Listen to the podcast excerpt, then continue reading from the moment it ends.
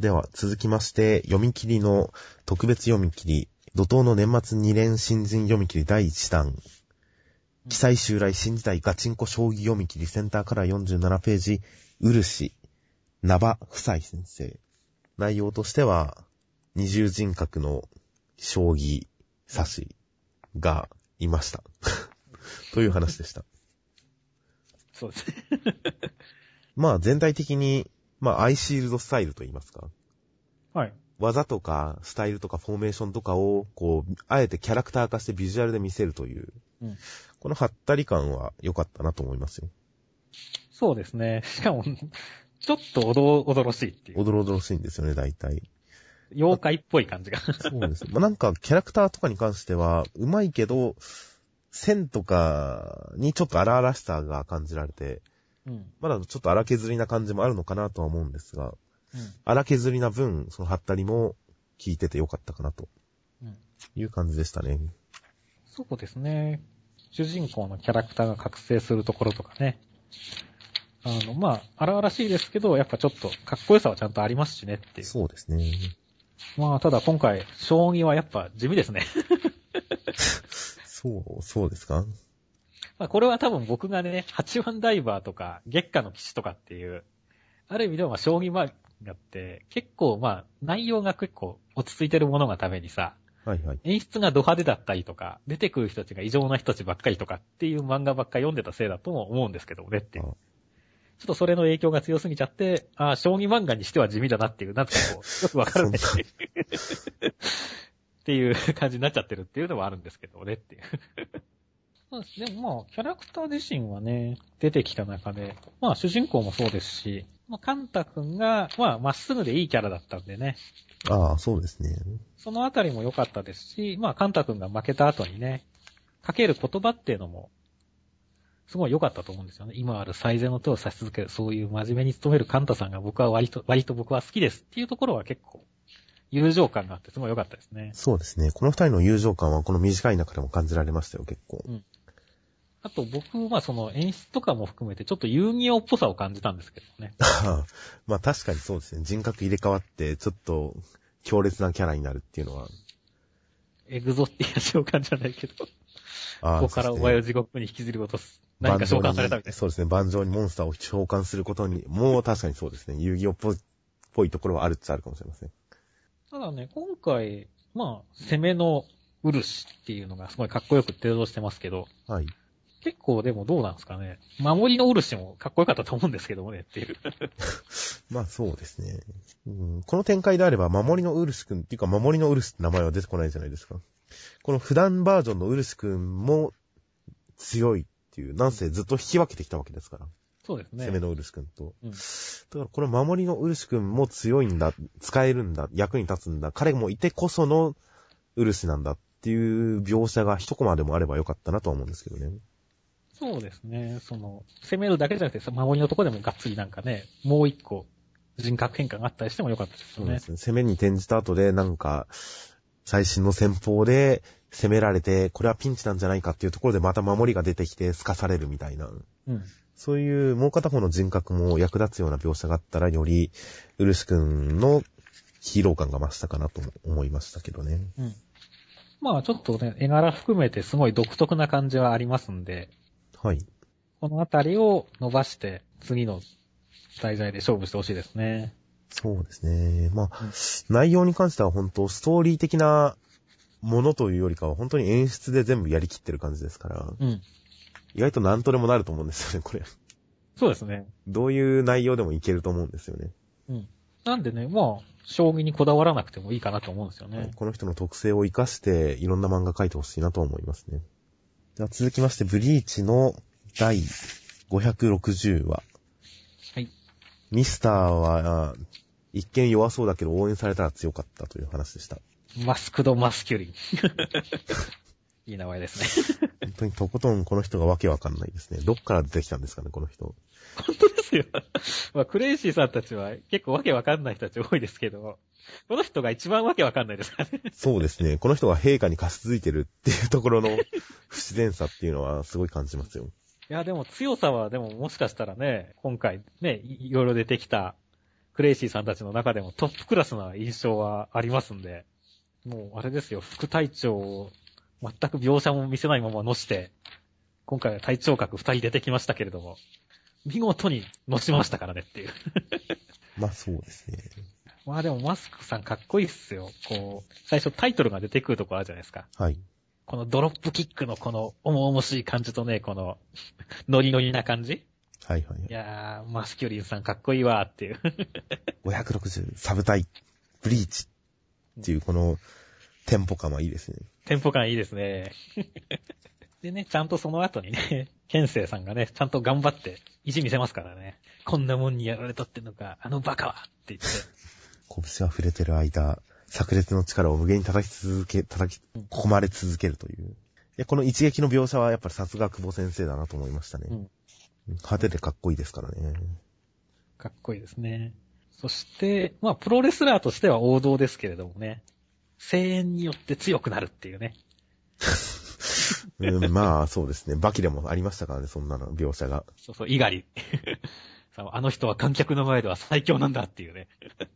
この、だから、応援されたら強くなるっていうのは僕は結構面白い設定だと思いますし、いいなと思いましたね。いや、いい能力ですね。個性があって、差別化も図れてていいですね。もうだからね、わざわざこう応援されるためにこのちっちゃいの連れてきたんだよっていう。 まあもしかしたらこっちが本体なのかもしれないですけど、あ、キルバン方式ですか。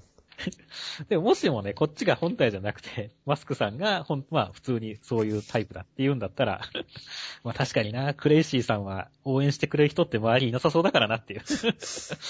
よし、みんなでマスクとマスキュリンを盛り上げて、おね、マスクを強くしてやろうぜって言って、絶対応援してくれないじゃないですか。バンビエットちゃんとか。 ああ、まあ、どうでしょうね。意外と応援してくれるかもしれませんよ。可愛く。あ、可愛くね。ああ、でもそんなマスキュリンさんも見てみたかったですけどもねっていう。 まあ、果たしてどうなるのか。下手したらもう味方になりそうな感じすらしてますけどね、マスキリンさん。まあ陽気なキャラですからねっていう。悪人感がないですからね。うんさっきなんでこの人が陛下にかすいてるかわからないって言ってましたけどねっていう。 その通りですからねって。そうですね。あの、ドヤ顔の似合うあの軍団感がないですからね。バンデンライヒの常にドヤってる感じの おしゃれ感がないですからね、この人には。そうですね。 浮いてますからねっていちょうっ。と異色ですね。うんしかし、まさか今回、ルキアたちが出てこないとは思わなかったですよ。一コマも。そうですね。あの引きだったらね、出てきそうな感じだったんですけどもね。ルキアとレンジにすごい期待してたんですけどね、よっぽど強くなってるんじゃっていう。そのお披露目はちょっと先延ばしされてしまったんで、それはちょっと残念でしたね。いや、でもなんか来週くらいには合うんじゃないですかやっぱり。いや、まあ、出てきそうではありますけどね。もうほら、隊長さん二人も吹っ飛ばされちゃいましたしっていう。はいはいちょっと早く出てきてほしいですね。楽しみにしてますんで。はい。では続きまして、ソウルキャッチャーズの第30話。えー、みやびちゃんが森になりました。盛り上がりましたね。そして、えー金管が西関東大会に出て、木管は出れませんでした。みやびちゃん泣きました。そして、鶴野くんと街中で遭遇という展開になってました。ということで、森なんですよ、森。いやー予想を超えてきましたね。 てっきり、まあ、木が生えるっていうのはみんな分かってたことですし、宿り木ができるんだろうなってみんな思ってます、思ってたと思うんですけど、読者はうん。森ですからね。森ですからね。木じゃなかったんですよ。でもこの突き抜け感はソウルキャッチャーズのいいところですね。まさか一気にコンマス、コンサートマスターの資質とかっていうところまで行くとは思いませんでしたからねっていう。まあ、その前のところで、上根くんに対して、指揮者の、どこまでも演奏者の心を考え寄り添う、指揮者の素質って、 ここれを指揮者、この世界の指揮者っていうのはどんだけのマルチタレントなんだって思いましたけどね。まあそうですねっていう。ここまでやって、指揮者、指揮ここまでやるのが指揮者の素質なのかっていうのはびっくりしましたけど。まあ部長のビビり方ちょっとおかしいですけどもねっていう。いや。まあでも回想で言ったらね、僕はもうむしろ、先週ね、ちょっと上根くんがね、救われるといいなみたいな話をしてましたけれども、はいはい。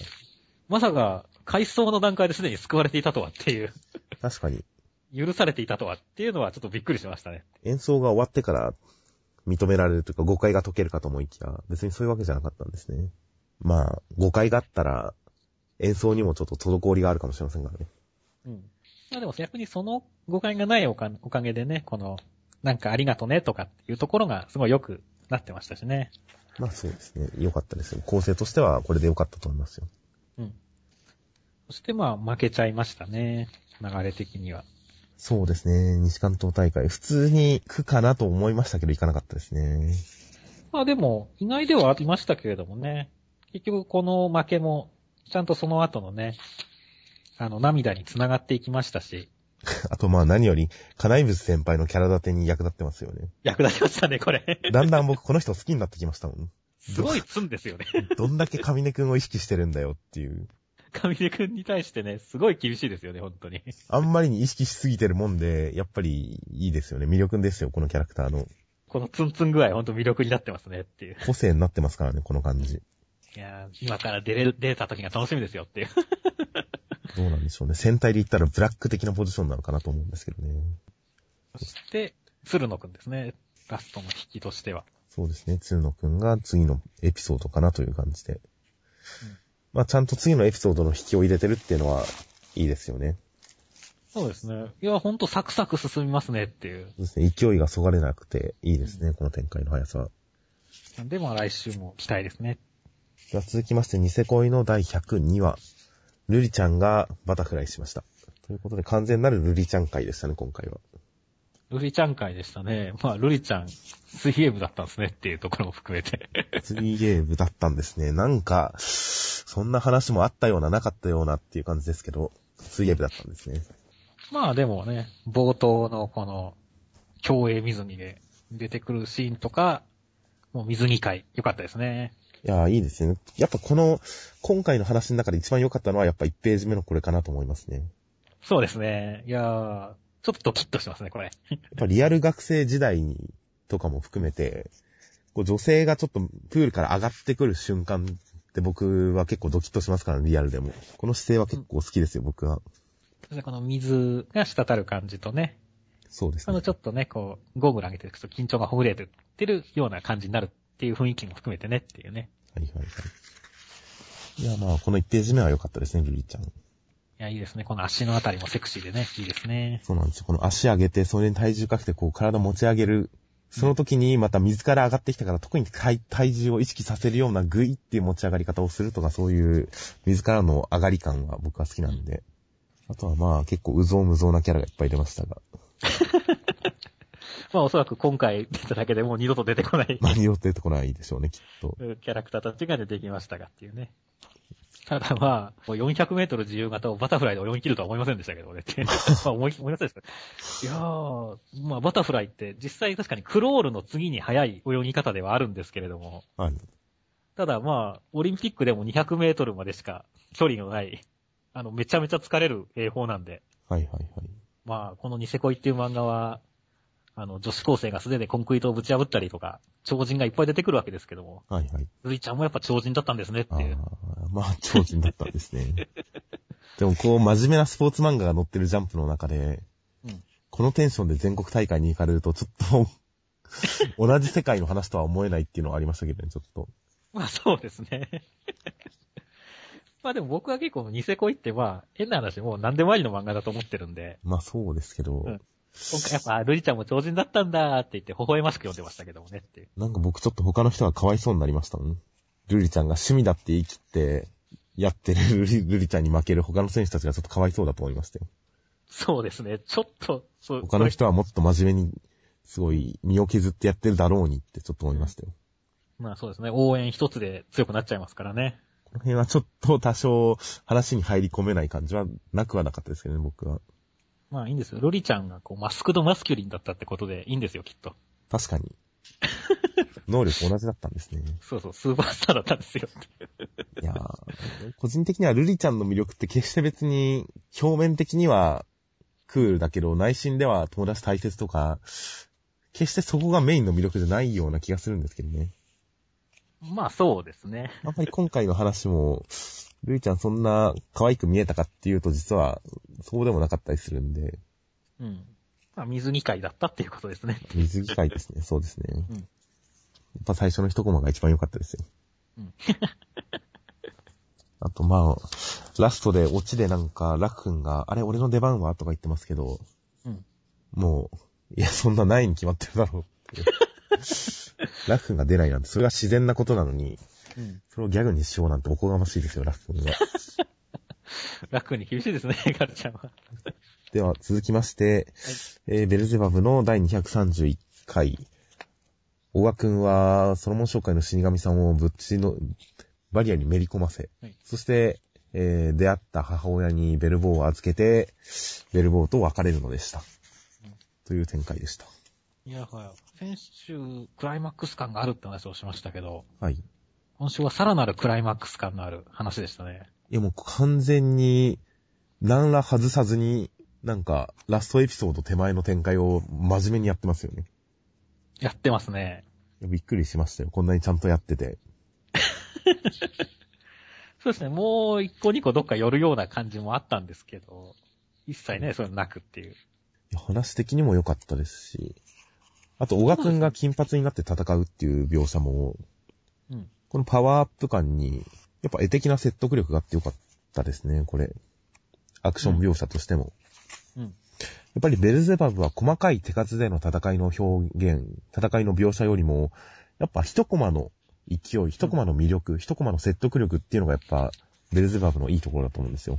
この田村先生のいいところだと思うんですよ。そういう意味でやっぱり今回も一コマの説得力のあるアクションシーンだったなと。そうですね。手数が増えるとアクションがよくわかんなくなるんですよ。田村先生のアクションは。この一撃感がやっぱり一番の魅力ですね。で、その後は、ベルボーを置いて、オガが去っていくっていう話ですね。そうですね、泣きながら。ここ結構感動しましたね、僕は本。当ですよ。ラスカルを森に返してくるぐらいの感動がありますね。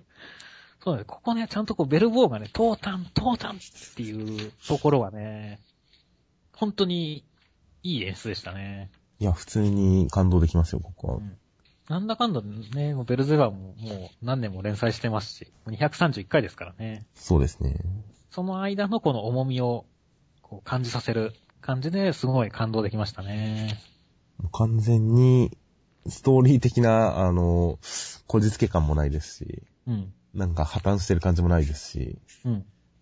投げっぱなしな感じもないですし、うん。ほんとちゃんとしたドラマを、ベルゼバブがほんと珍しく描いて、それでちゃんと受け入れられましたからね。うん。だからね、もう普通に面白かったんで、はい。このままね、まあ最終章というか、そう行ですくね方向性をすごい期待してますね。クライマックス、うん。 さすがにここからボケるのはかなり難しいと思うので、 それでもやってくれるのが田村先生だと思いますが、そうですね、田村先生の、この、ライブ感というかね。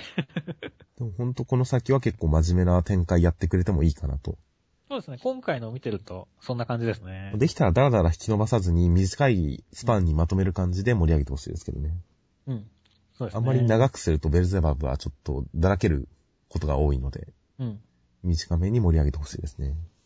では続きまして、磯部磯部物語、無類の偉い人好き中間良先生による第15話、徳川15兄弟将軍で候。 ということで、徳川が15兄弟将軍だったという斬新な解釈、歴史解釈によって、うん15人の将軍が街中で磯部の、えー意見を聞いて取り入れるという展開で した。いやこれは、うん。面白かったですね。いや、面白かったですね。下手したら今までで一番笑ったかもしれませんそう。 そうそうそう。いやー、これ、だって絵面的にすごい卑怯だしねっていう。最初縦に並ぶ時点でちょっと面白かったですけど、そこから城下町へ行く時の駒の多 さ。そうね。 お城ね、廊下渡ってね、 襖通って廊下渡って、将軍行列だぞっていう。数の暴力って偉大だなって思いましたよ。しかもね、やっぱね、意外とこの一列になってるの収まりがいいんだよね。そうですね。なんだろう、やっぱね、15、15兄弟、ちゃんとみんな知ってるからねっていう。まあ一応、ちゃんとわかりますしね。 一応特徴をセリフで出そうとはしてますからね。まあ、出せ、出てないやつもいます。出てない、そういうの。トイレ行きたいとか。待てよ、いや、わからん。犬とかはわかるけど。犬とかわかります。明治とかもわかりますけど。いやー、面白いですね。うん、そうそう。今週のこの冒頭は、本当にもう、ページめくるためにこの、徳川さんたちのインパクトが強すぎて。そして最後に全員で立ち読みっていうオチのこの絵も、やっぱ数の暴力で押し切られちゃいました よ。いや、本当 斬新なアイデアの勝利です。 15兄弟将軍にはちょっとまた再登場を期待してますよ。大事に使ってほしいですけどね。大事に使ってほしいですね。滑らないようにはしてほしいですけどうん。では続けて巻末も語ります。はい。えー、無類のエロ中学生好き、中間良先生による第16話。 エロ中学生好きってどういう意味で捉えたらいいんでしょうね。どうなんでしょうね。うん中島と磯部が、春画を拾って取り合ったりしましたという展開でした。 まあ、あれですね。磯部といえばもう春画ですからねっていう。まあそうですね。で、磯部といえば、このね、あの、浮世絵のかっこよさとやってることのバカバカしさっていうところのそうですね。ギャップなんで、すごいなんか、端末は磯部の面白さがちゃんと出た 回でしたね。そうですね。やっぱこの見開き良かったですね。引っ張り合う見開き。これいいですね。これ良かっ磯部の表情がすごいいいんですよね、これ。た中島もなかなかいいですけどね。すごいかっこいいっていうね。かっこいいんですよ、二人とも。こう、目力があって、だけど旬が引っ張ってるっていう。はいはいはい。上の文章。早漏推しは、僕は仲間先生の良くないところの一人一つだと思うんですけどね。うん。ああ、そうですね。やたらと早漏ネタを使うっていうのは、エコ時代はちょっと面白かったんですけどね。ああ、エゴスさん。ああいつかソロネタは卒業してくれたらいいかなとは思いますが。そして、今回、磯豆がまた、すごい衝撃的な磯豆でしたよ。 そうですね。磯部豆知識。鉄棒ぬらぬら。葛飾北斎がエロ本を書くときのペンネーム。うん。いや、普通に漫画で読んでて、鉄棒ぬらぬらっていい名前だなと思ったんですよ。うん。鉄棒ぬらぬら先生の最新作、す、す、す、すごいやって、いや、いいペンネームだなと思ってたら、まさか葛飾、葛飾北斎が実際に使っていたペンネームだったとは。いや、これはちょっと衝撃的な一目でしたよ、今回は。いや、そうですね。すごい、やっぱ、この、やっぱ天才はこういうところでも天才なんですねっていう。天才ですよね。センス良すぎますよ。今でも使えますよ、このペンネーム。鉄棒ぬらぬら。うん。なんらぬ古らさぬならっい。てすごいなって思いますね、 本当に。いや、鉄棒と組み合わせるっていうのもすごいですよ。うん。まだ鉄棒がない頃ですよ、きっと。うん。運動器具の鉄棒がない頃に。うん鉄棒ぬらぬら。なんか黒光りする、俺のあれを見てくれみたいな感じですよねっていう。本当の鉄の棒をぬらぬら立ってたんでしょう ね。いや、すごいですね。ということで、鉄棒ぬらぬら会でした。そうですね。 ロマンのある鉄棒ぬらぬら回でした。じゃあ続きまして、こっち亀、レモンの誕生日、えー、嫌がるけれど、最終的にはせお赤飯という展開でした。これ、レモンが誕生日に恥ずかしいじゃなくて嫌だって、本当に嫌がってるって、正直すごいかわいそうだと思ったんですけどね。いや、だって子供の頃誕生日嫌だっていう感覚ありましたないね。楽しい意味だった、すごいえ。全然楽しみだったんですけど、うん。いや、レモンは本当この1話ですごい不安になってきましたけどね。あ、ちゃんと成長できるのかなっていう。レモンは実はすごい心が歪んでしまってるんじゃないかといううん。不安を抱きましたよ、今回は。ね、まあでもちゃんとね、 まあ家出した先じゃないけれども、救われたじゃないですかまあ。最後はちゃんと受け入れましたが。うん、まあでもね、こんな、レモン王女の誕生日でお祝いじゃお祝いじゃとかってやられたら、まあ嫌になりますよって いう。まあ、悪ふざけですからね、どう見ても悪ふざけですからね、完全に。 まあ今回は最終的にはお赤飯を炊いて、っていうことでしたけどもね。赤飯持ちでしたね。赤飯落ちでしたね。まあ僕は心が下水んで、こう、お赤飯っていうと別のものを想像してしまうんですけれど。まあ、それは思いますよね、誰しもが。まあそれはじゃあスルーしときますかっていう。 まあ、今時は祝い事でっていうよりも、どうしてもそっちのイメージ、祝い事で赤飯っていうイメージがなくなった分、やっぱりどうしても、そっちのイメージで考えちゃったりしますけどね。考えちゃいますねっていう。赤飯、赤飯。最近のあの、コンビニとかなんかお惣菜屋さんで売ってる赤飯って意外と美味しく食べれますけど、うん。子供の頃、なんか人からもらったり、近所とか親戚からもらうお赤飯ってすごい美味しくないイメージがあったんですよね、子供の頃。そうですね。あの、豆のボソボソ感とご飯の、ちょっと硬くなってる、冷めて硬くなってる感じとかがありますと、ほんと、赤飯は苦手でしたよ。まあ、お赤飯ね、硬くなっちゃうとね、もうごま塩とかかけないと食べられませんからねっていう。うんごまし、ごま塩かけても、この豆を取り除いて食べてましたけど、お赤飯。ということで、お赤飯会でした。はい、でした。では続きまして、8、東京23区の第13話。えー、姉と再会した8は、鉄筋の無事を知って、アポロンを見つけました。という展開でした。今回姉との触れ合いが最初しばらくありましたが、はい。姉が自衛隊員と知らないハチって、姉をあっさり見、見捨てたことも含めて、うん。ほんとハチの姉に対する感情はひどいなと思いましたね。いや、ほんとその通りですね。自衛隊員だって知らないってかなりのものですよね。うん。どれだけ興味なく過ごしてたんだっていう。家庭内断絶があったってしか思えないんですけどね。そうですね。なんか、微笑ましさはには、こうね、出会ってよかったって微笑ましさには一切繋がっていかないですねっていう。そうなんですよね。だから今回結構、そうですね。やっぱハチが、新宿区で目覚めた時に、姉ちゃん大丈夫かなまあ大丈夫だろうって見捨てたことも含めて、この愛情は姉から弟への一方通行感をすごい感じるんですけどね。うん。うんその点ちょっとハチの未成熟さ、人格の未成熟さを感じちゃって、ちょっと、ちょっと嫌な感じはしましたが。でもまあ、テントの中で鉄筋の話を聞く姉とハチが二人で横になって語らってるっていうあたりは僕はちょっとうん。いい雰囲気だなとは思いましたよ。そうですね。まあ、姉さん自体がね、まあ今回だけでもちゃんといいキャラ出しましたしね。姉はちゃんとハチのこと思ってる感じがしていいんですよ。そうそう。この男前な女っていう、ね、女の人っていう感じも、まあいろんな佇まいとかも含めてよく出てますしね。そうですね。まあ、ハチに鉄筋のところへ行けっていう、この発言に関しても、やっぱり姉の良さが出てますよね。うん。まあでも逆にだからこそね、こう、ハチの変身バレについてなんかもうちょっと突っ込んでもよかったのかなと思ったんですけど、ああ、確かに今回は語らなかったですね、そこは。なんだってハチだとって言ったらもう即飛び出してっちゃいますからねっていう。この辺はもしかしたら一切合切無視される可能性もありますけどもねっていう。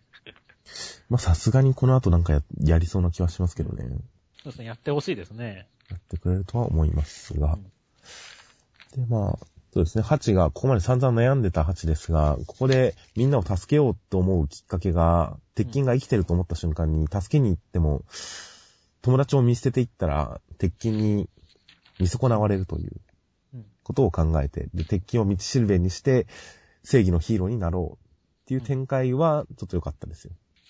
そうですね。先週もちょっと言ったヒーローの自覚っていうのがちょっと出てきた感じがね。やや地味感はありましたが。そうですね。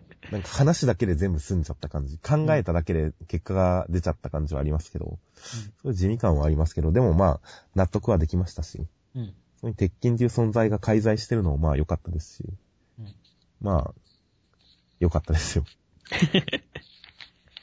そうですね。そしてあっさりアポロンさん見つけちゃいましたね。そうですね、あっさりでしたね。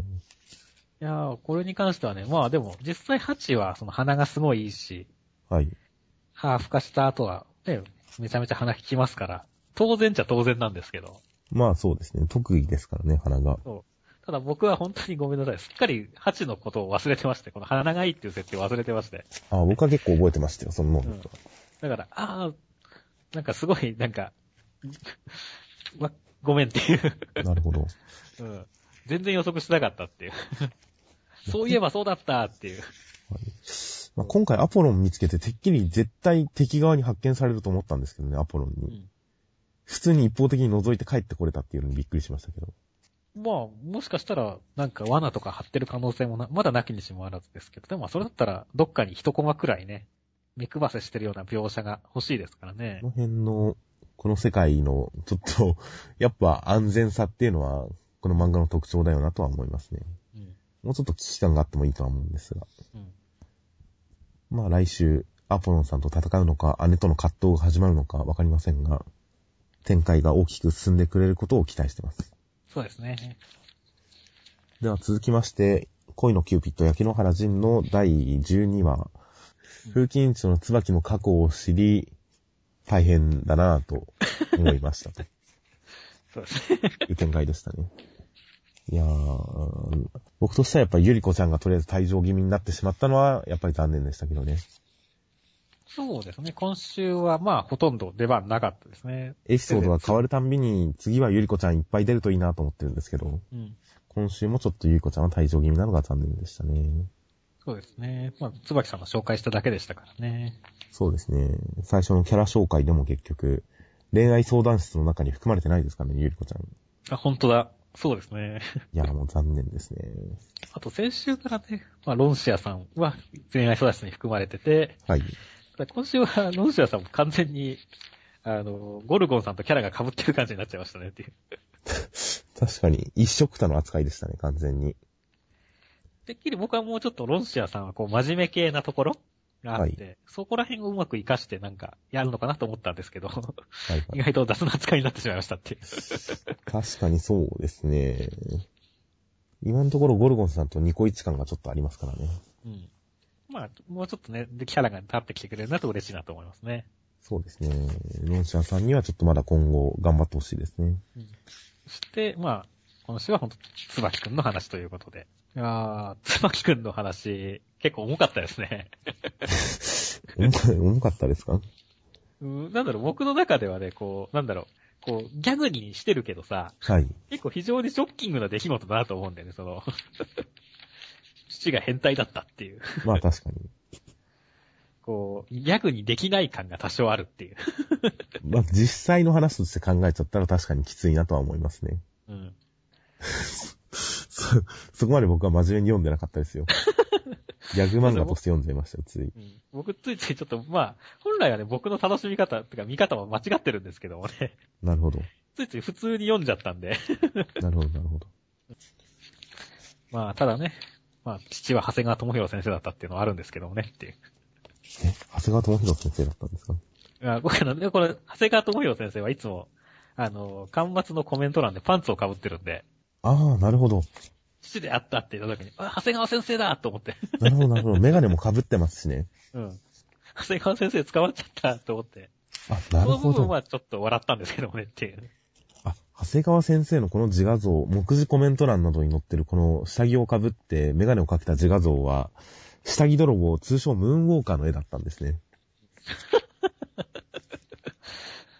そしたら長谷川先作中キャラを似顔絵にするパターンだったんですね、実は。生、 実はね、なるほど、それは気づかなかったですね。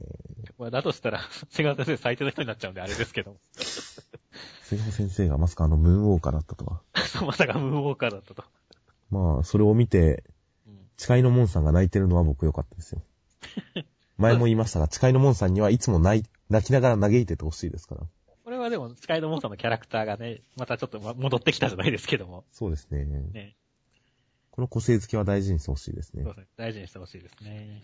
そして来週は、ジンが、まあ、今週、なんかすごい地味だったジンがうん、来週乗り出すということで、果たしてどんな解決に行き着くのか。うん。僕は多分この椿先輩にもパンツをかぶせて裸にするんじゃないかとは思いますが、あ長谷川先生化するわけですね。そうですね、長谷川先生化するんじゃないかと思いますんで、はい。 まあ、すごいひどい展開を期待してますよ。そうですね。ギャグ漫画らしい、ひどい展開期待してます。では最後に、目次コメントは、何か気になるコメントはありましたか そうですね。はい。まあ、アイアンナイトの八木先生が、デビュー以来ライバルの長谷川くんにようやく追いついたで新年会いし行こう一緒にっていうところは、ちょっと気になりましたね。そうですね、先週は長谷川先生がちゃんとうん、八木さん連載おめでとうございます。これからもお互いに頑張りましょうって言ってますからね。そうですね。おそらく八木さんの方がちょっと年上なんでしょうね。そうでこすのね。口調。長谷川先生は八木先生に丁寧語ですから。うん。おそらく八木先生の方が年上なんでしょうけれど。うん。まあ、この二人のライバル感はなんかすごい、ついつい注目しちゃう感じですね。うん。同時に連載できるっていうのも、うんきこれも一つの縁ですからね。僕はね、この八木先生が結構、まあ今回のコメントもそうですけど、まあ、表、ね、カラーページの表紙でも焼け野原仁をジャンプを持たせたりとかね。はい。あれは良かったですね。そうですね。ある種の方の長谷川先生のすごいラブ集を感じて、ちょっと良かったですね。そうですね。良かったですよ。この二人の間の絆を感じましたね、確かに。だからね、こう、ぜひね、長谷、こう、まあやりとりをしてほしいですね。お長互谷いに。川、そうですね。焼け野原仁の中にもアイアンナイトを出してほしいですね。うん。そういうの、そうするとね、またこう、楽し、ジャンプね、本誌を読む楽しみが増えるんでね。本当に。そうですね。この二人の関係はちょっと本当に注目していきたいと思います。あとは配給の古立先生、読者さんからカラスのバレー部の横断幕をいただきました。ビビった、ありがとうございます。もう送った人はもう勝ち怒ってるでしょうね。勝ち起こってますね、も取り上げてもらったっていううん。あと、磯部磯部物語の中間良先生、一本グランプリの問題を集中して答えてたら夕飯冷めた畜生。やっぱりそういうことやってるんですね、ギャグ漫画家は。う。まあ、トークショー大喜利大会っていうのを、磯部フェスでやるらしいんで、あ、こ本れ当もで練す習も兼ねてなんじゃないですかね。か じゃあそうですね、きっ と。大喜利大会をやるんだあれば確かに。うんいや、もうウそォうですーねムアップ、ウォームアップは十分です よ。そうそう。いやーまあ、見に行くことはないですけども、楽しみですね。そうですね。見に行く予定はないけど楽しみですね。その辺の模様もね、ぜひ、この、まあ、磯部の方でも、河原版の方でもやってほしいですけどね。はいはいはい。どんなボケをして、まあ、受けたのか滑ったのかっていうね。誰かルポ漫画とかにしてくれてもいいですしね。ジャンプは、あの、ジャンプフェスタとかのルポ漫画を毎回載せてますから、ちゃんと。うん。そういう感じで、中間良先生のこともちゃんと詳細に描いてくれたらいいなと思いますね。あとワールドトリガーの足原大輔先生は、公式 PV をかっこよく作っていただきました。カツオさんありがとうございます。これ、ジャンプ、えー、ライブ、ジャンプライブで見れるんですが、PV が。はい。ワールドトリガーの PV は良かったですよ。おうかっこよかったですかかっこよかったですね。ソーマとワールドトリガーが PV 作られてまして、うん。ソーマの方も別によくできてはいたんですけど、ワールドトリガーに関しては、かなり良かったですね。僕もせっかくスマホを手に入れたばっかなんで、はいはいはい。あの、ぜひ、ちょっと、ジャンプライブはダウンロードしてみたいと思います。まあ、無料で見れますから、ぜひ見ていただきたいですね。あとは、再起不走の災難の麻生修一先生、この間買った洗濯機が9万も値下がりしてた、賢くい、賢くなければ生きていけない。いくらの洗濯機買ったんですか、麻生先生。それもなんか、言ってませんでした。まあ、人なんか生で、一番高い買い物だったって言ってましたけど、うん。 9万が値下がる。そう元では30、そう、30万とかレベルだよ、だから、多分。 30クラスは行ってますよね。うん。ちょっとこれは衝撃的でしたね。衝撃ですね。最近先生、そんな大所帯じゃないでしょっていう。いるのって思いますよね、これ。うん。そんな値段のものいるのっていう。いくらの買ったんでしょういやー、気になりますね。気になりますね。どっかで写真でも載せてほしいです。 あと先生、ツイッターとかもやってるから、もしかしたらなんか、聞いたら教えてくれるかもしれませんが。リプライを振ってみますかっていう。いくらなんですか、それ。では、来週に関しては、えー、連載5周年突破記念、表紙関東カラーが黒子のバスケです。連載5周年もそそんなにやってたんですね、黒子のバスケ。うんで、また、キャラクター人気投票開催決定ともう予告をしています。いやー、まあ、明石くんもそうなんで、明石くんの順位とかは気になりますね。栗畑くんの順位が気になりますね。そうですね、今週は本当に頑張りましたからね。そうです先ね。週、今週と。栗畑先週くん、 栗畑くんにはもうトップ10入りを狙ってほしいですね。センターカラーはベルゼバブですね。ソロモン紹介の陰謀に小川はどう動くのか。ベルゼバブ。この展開からのセンターカラーということなので、うんいや、どう盛り上がるのか楽しみです。楽しみですね。そして、えー、銀玉の来週予告は、この全裸がすごいに選出された近藤がっていうあらすじになりました。ああ、全裸になるんですね、こんな。 相変わらず、銀玉の予告は適当に、適当だけど頑張って書いてる感じがします。まあまあ、近藤さんといえば全裸ですからねっていう。この全裸がすごいっていう、ちょうどこの漫画がすごいの発表に合わせての、タイミングを合わせてのネタですから。うんいや、編集さんも頭をひねって次回予告を一生懸命考えてるな感がありますね。銀玉は。そ,、して、えー来週もセンターカラーが乗ります。ウルシに続いて、怒涛の年末2連続新人読み切り第2弾。三つ首コンドル。石山良先生。盗賊団三つ首コンドルのマシュマロが盗むわ。ということで、なんかちょっと風助みたいな顔したやつがそうですね。風助みたい、人空の風助みたいな目をしたやつが、盗むらしいです。そうですね。まあ、回答ものなんですかね。そうですね。ジャンプで怪盗者と言った ら、あれがありましたが、そう、あれがありましたけど、名前が今出てこないですが、えっ、と、大泥棒、大泥棒ポルタでしたっけあよく思い出せました ね。大泥棒、ポルタに続く怪盗者ですね、ジャンプに。ですね。で意外と怪盗者題材としてはいいと思うので、うん。今、ルパン三世、バーサス名探偵コナンも、大人気ですしね。そうそう、大ヒットですからね。大ヒットですからね。彼の初速を叩き出してるということで、怪盗者は今ちょうどありなんじゃないかと。そう、旬なんで、いいところを狙ってきてると思いますんでうん。三つ首コンドルは大変楽しみです。期待してます。ということで、少なくとも収録時間に関しては過去最短を記録しました、今回。はい。果たして編集した結果どうなるかはわかりませんが、かなりの短さになってるんじゃないかと思います。ですですね。まあ、今週は簡易版でお送りしましたということで。意外とこのくらいの長さでもいいですけどね。うん。です ね。次回以降もこれくらいを目指すかもしれません。はい。第4部ですしね、うちのポッドキャスそうトですも。ね。ということで、来週は、えー、新年、特大第3号。うん12月16日月曜日発売となっております。はい。では、お疲れ様でした。どうもお疲れ様でした。